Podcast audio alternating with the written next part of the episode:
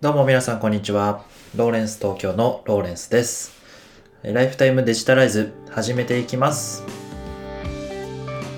皆様いつもご視聴ありがとうございます。このポッドキャストではデジタルなものに魅力や親しみを感じ、毎日をもっと楽しくデジタライズをコンセプトに最新のニュースや書籍、コンテンツのことについて僕なりの考えを発信する番組でございます。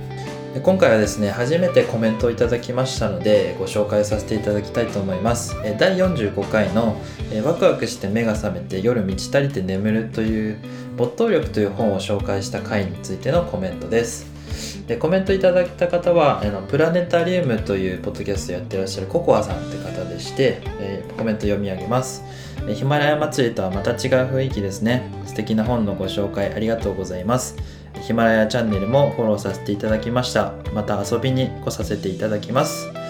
こんなあの可愛い絵文字を、えつけていただいてあの素敵なコメントをいただきました。ありがとうございます。えっ、と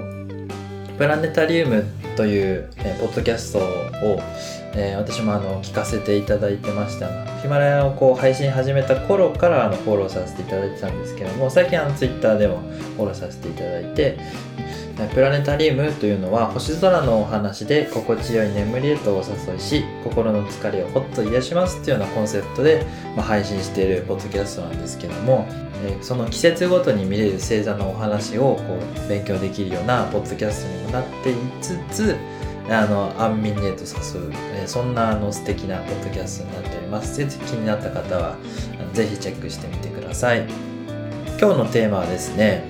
え 3D 音源のポッドキャストトレンドということで、え今日はあの海外の記事をちょっとネタにしてお話ししたいと思います。えー、ザ・バージという、えー海外のウェブサイトなんですけども、えー 3D オーディオが次のポッドキャストトレンドになる可能性があるっていうニュースを出してまして、えー2月9日の記事なんですけども、えー、と 3D 音源のポッドキャストちょっとイメージわかんないかと思うんですがちょっと深掘りしていこうと思います。えっ、と3つのポイントに分けてお話ししようと思います。1点目が、えーまあ、その 3D 音源を、えー 3D 音源のポッドキャストを出しようとして出そうとしている、まあ、会社の iHeartMedia ってところについてとで2点目が、まあ、その 3D オーディオ音源っていうのがどんな効果をもたらすのかっていうことと、えーそのポッドキャストの体験っていうのがどんな方向性に向かっていくのかっていうことを、まあ、簡単にお話ししていこうと思います。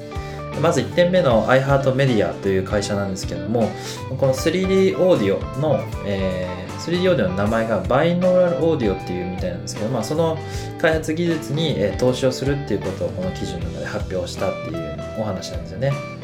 でその iHeartMedia というのはあのまあ、ポッドキャスト以外のそのまあ音源、まあ、そういった技術にまあ投資をしている会社のようでして、まあ、あのポッドキャストのまあ勢いの高まりも相まって、えーこうした技術の開発に今力を入れてるそんなお話なんですよね。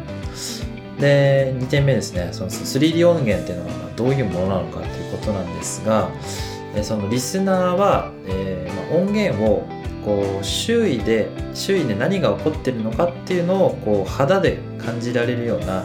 その実際に部屋の中にいるような、まあ、そんなこう臨場感を味わえるっていうことなんですよね。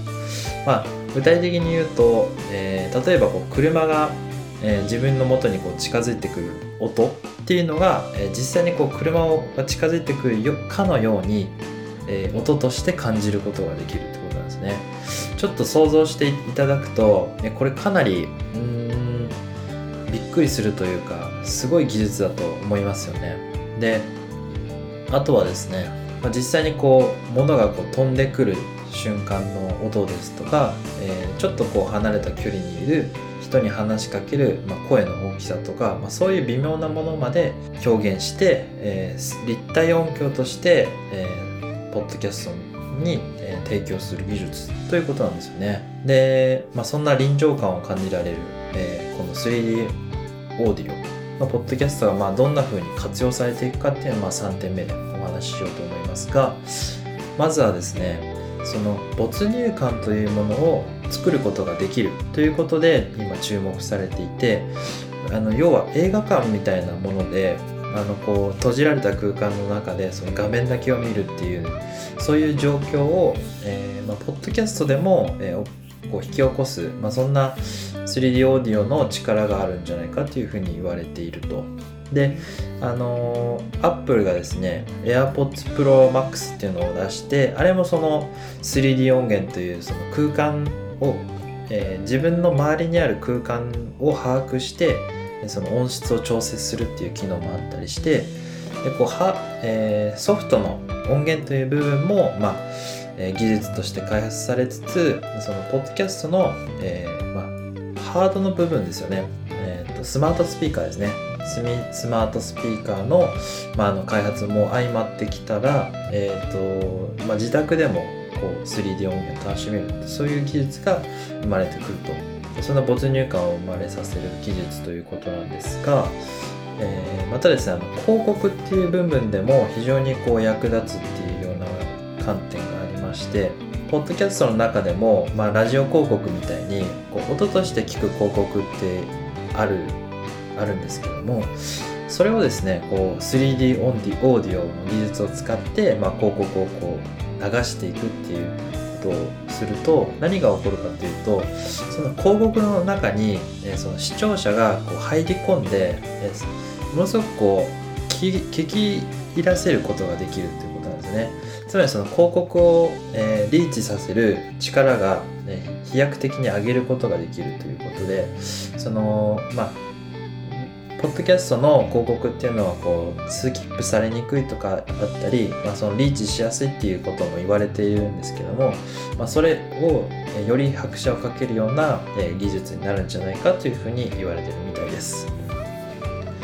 まあ、今日はですね 3D オーディオ音源のがポッドキャストトレンドになるかということで、まあ、海外のサイトの記事をご紹介させていただきましたもし気になる方はあの概要欄に URL を貼っておきましたので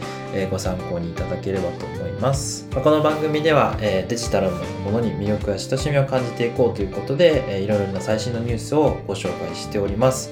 ぜひ気になった方は、えー、ポッドキャストを、えー、聞いていただけたらというふうに思います。ブログも書いてますので、ぜひよろしくお願いいたします。今日の放送はここまでとなります。ご視聴いただきありがとうございました。また明日、え、お聴きいただけたらと思います。ライフタイムデジタライズでした。それではまた。バイバイ。